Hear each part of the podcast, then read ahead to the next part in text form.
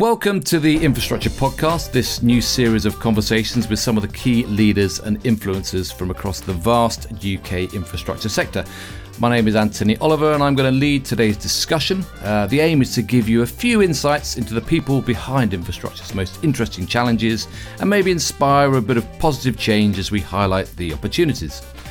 In today's podcast, we're going to talk about new talents to meet new infrastructure challenges.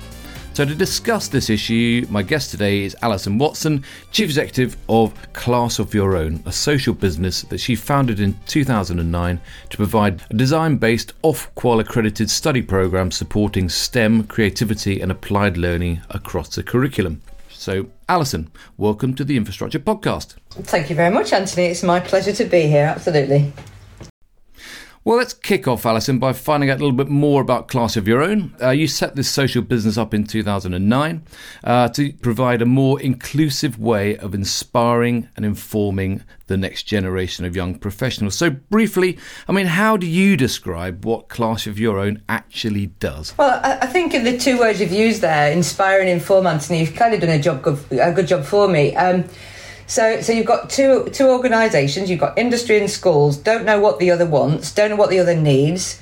Certainly, industry doesn't understand the challenges of teaching. And you've only got to look at the news at the moment. There's a hell of a lot of challenges in in secondary education, uh, primary education, of course, too. But but I think teachers are under the cosh. So I think the thing for me is that the built environment has so much context to every single subject.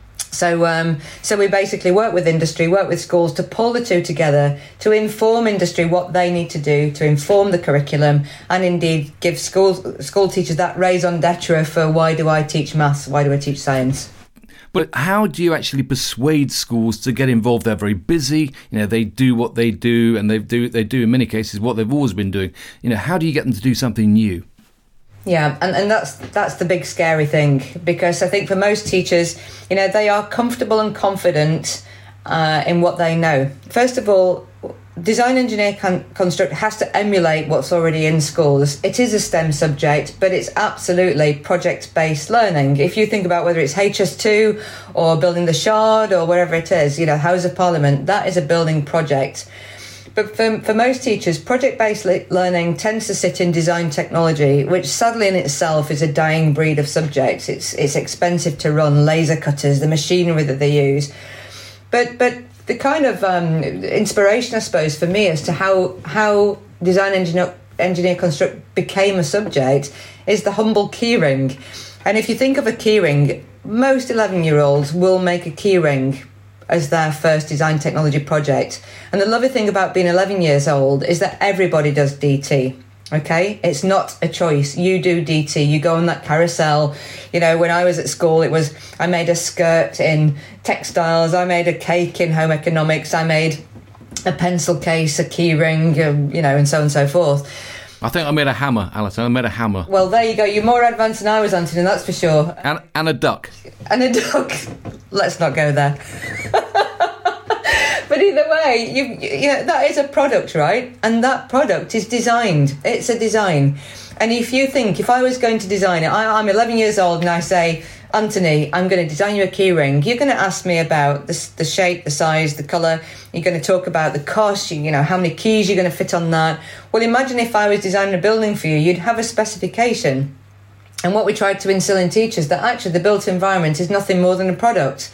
It's just something that's probably just a little bit more complex.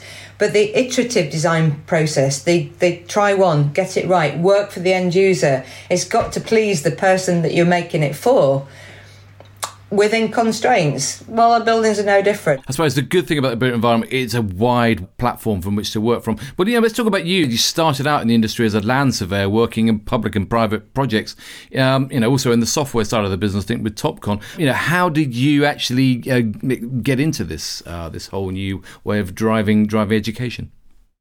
I started working on the school building programme. Um, so it was the Labour government's uh, Building Schools for the Future. I was going from school to school, sticking a tripod with a Topcon instrument in the middle of the playground. Um, I, I, I, worked for Topcon, uh, you know, uh, many years ago. Um, I, it's a it's cool kit, and we had a lot of fun with the kids. I can measure from from here to the fence. I can hear, measure to, from here to the chimney over there. And the kids thought that was the coolest thing ever. And what was really, really clear to me from working with the kids, you know, let's work with them. We can't work in the uh, breaks and lunch times when you're in a school, so let's do some cool stuff with them. But what was really, really worrying for me, as well as interesting, is that none of the children, I can't think of one instance where A, the children knew what a land surveyor was, where the teachers were kind of like, well, don't don't touch that whatever it is she's using, you know, you keep, keep away. And yeah, the engagement I had with children on my own as a surveyor, and I, don't get me wrong, I had a crew of lads down with me, but but on my own as a surveyor, just having some fun with the kids, talking about measurement, space. Well, how tall are you? They had no idea about even the humble meter. And I've talked about this as being a litmus test if I say to most children, or indeed most adults, how show me a meter with your hands, you'll get all sorts of, you know, every now and then, you know, maybe maybe a couple of people in a hundred might be able to show you the size of a meter. But most people, it's more like a foot. and there's obviously a throwback from, you know, the sort of imperial days. But, but, but it was very worrying that, you know, I was by this time, you know, a, a, a new mother, 32, 33 years old and it was like harking back to my school days. Kids didn't know this stuff. So I thought, you know, having this ambition to be able to teach maths through surveying, to improve maths through surveying because there was a purpose for it and making it enjoyable. And you use the word, uh, I know it's one of our mantras, but have fun. You know, schooling should be about fun. And I think uh, my worry is that at the moment, and, and this is what all the news is about. Teachers are hampered by they have to hit targets. We are absolutely on a GCSE and A level treadmill, p- treadmill, particularly GCSEs. Our children are driven to pass exams. Where's the fun? Where's the time for fun and extracurricular stuff? So, so that's kind of why I get so passionate and angry about it. Well, you are very passionate about it, and of course, you know you were awarded an MBE for the, the work you've been doing. Uh, and some of it's difficult, some of them challenging, uh, uh, and the industry, of course, has been through many ups and downs over that period since 2009. I mean, what's kept you going? Well, you passion. Um, this becomes almost. it does become an obsession. You know, every year we have so many hundreds of young people come through who I am so proud of. They might as well be my own children, and I mean this. This is no cliche the pride that I have in our children and indeed our teachers for getting them there is is is, is colossal. And, and and we are a tiny organisation, Anthony. You know, in terms of funding, we don't get government funding, despite the fact that we're hitting all the targets the government wants to meet. We're raising achievement in maths. We're getting kids into the construction industry. We're certainly improving the skills agenda. So the most challenging thing, actually, for this program is politics because we live or die by the political decisions that are made in Westminster around what a child is allowed to study. So you have to have something that is the size and shape of a GCSE, particularly something that is comparable or equivalent even to a GCSE. So you're up you're up against it all the time, and I wish the politicians would actually get back in the classroom and see what we do.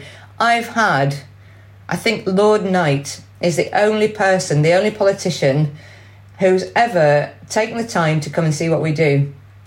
And another challenge I have is industry not valuing education.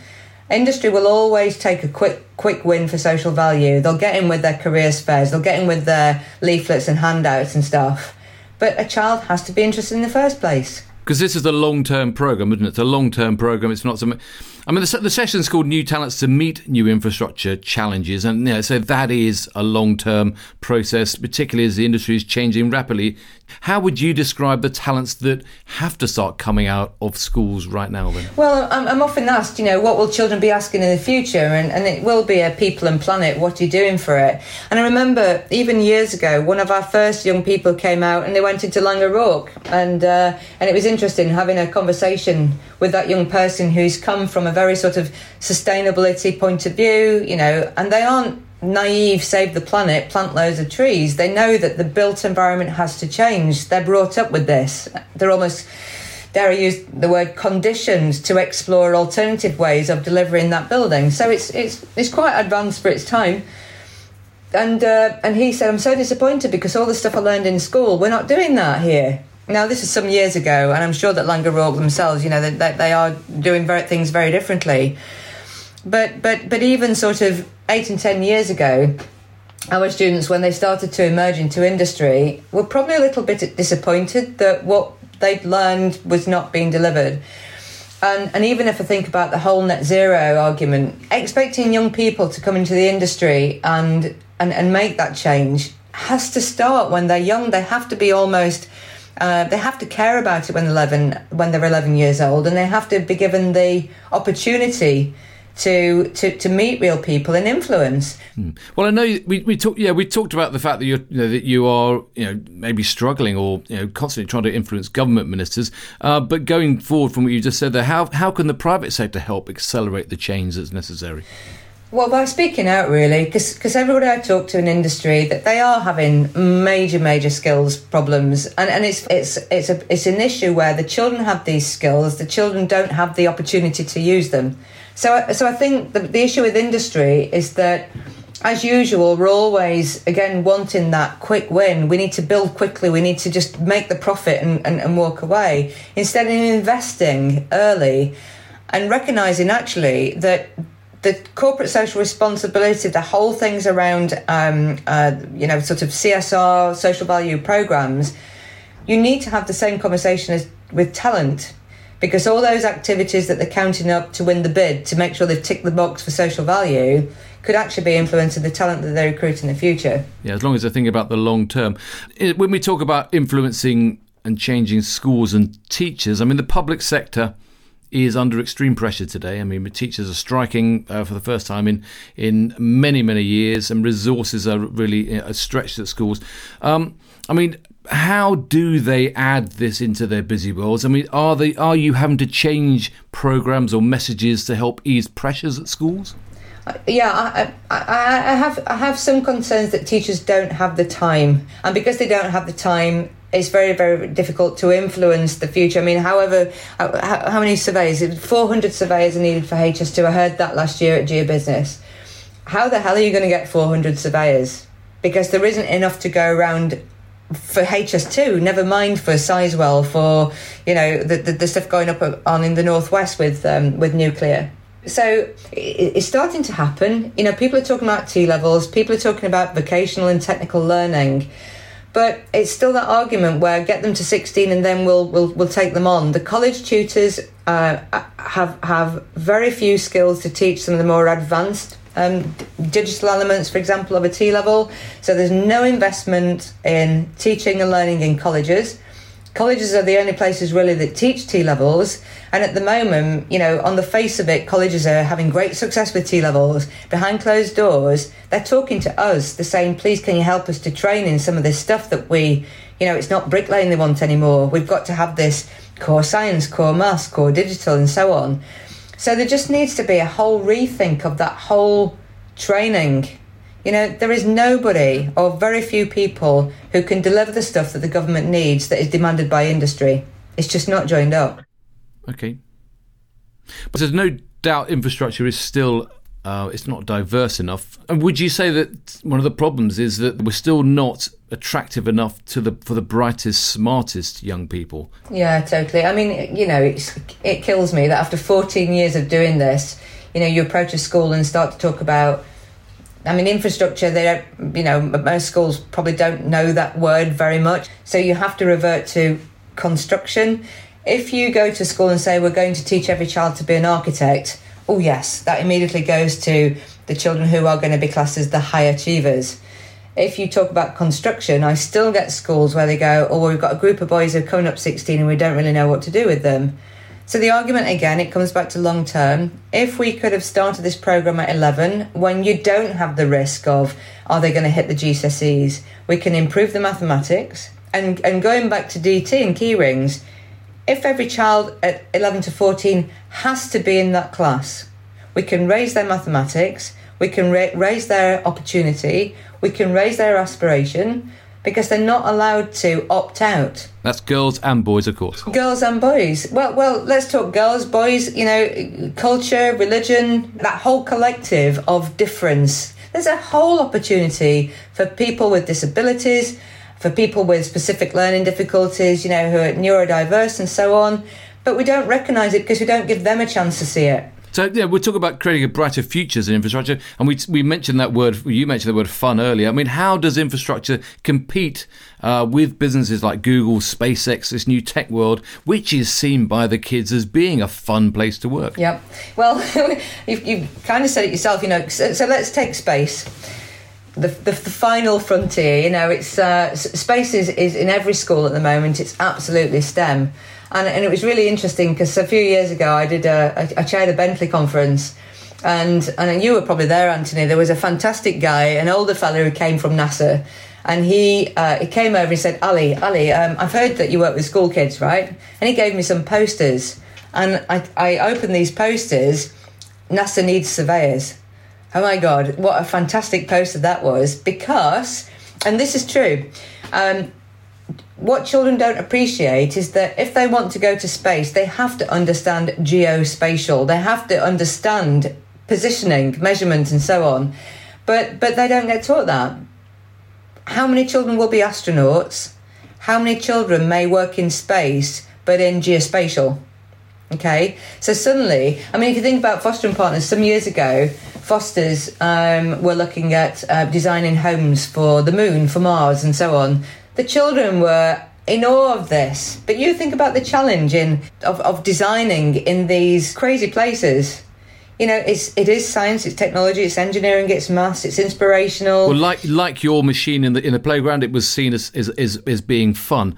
Cool um, as well cool it's really fun. cool. How do you, you know, how do you have fun? How do you take your mind off of the pressure of running class of your own? What do you do? Um, I, I walk in the fresh air. I'm a, I'm a massive lover of the great outdoors. I love nature. Um, there's nothing more exciting for me than standing on the top of a hill in the snow, in the sun, I don't care, and just breathing in and going, God, this is all mine, you know, because it feels like in the moment. So, what, what drives you personally to want to see UK infrastructure uh, succeed? There's just something wonderful about that personal investment and that personal achievement in something that you've done as a team. And, uh, and, and I think, you know, the people, I always talk about the people in the construction industry, this big, am- amazing family.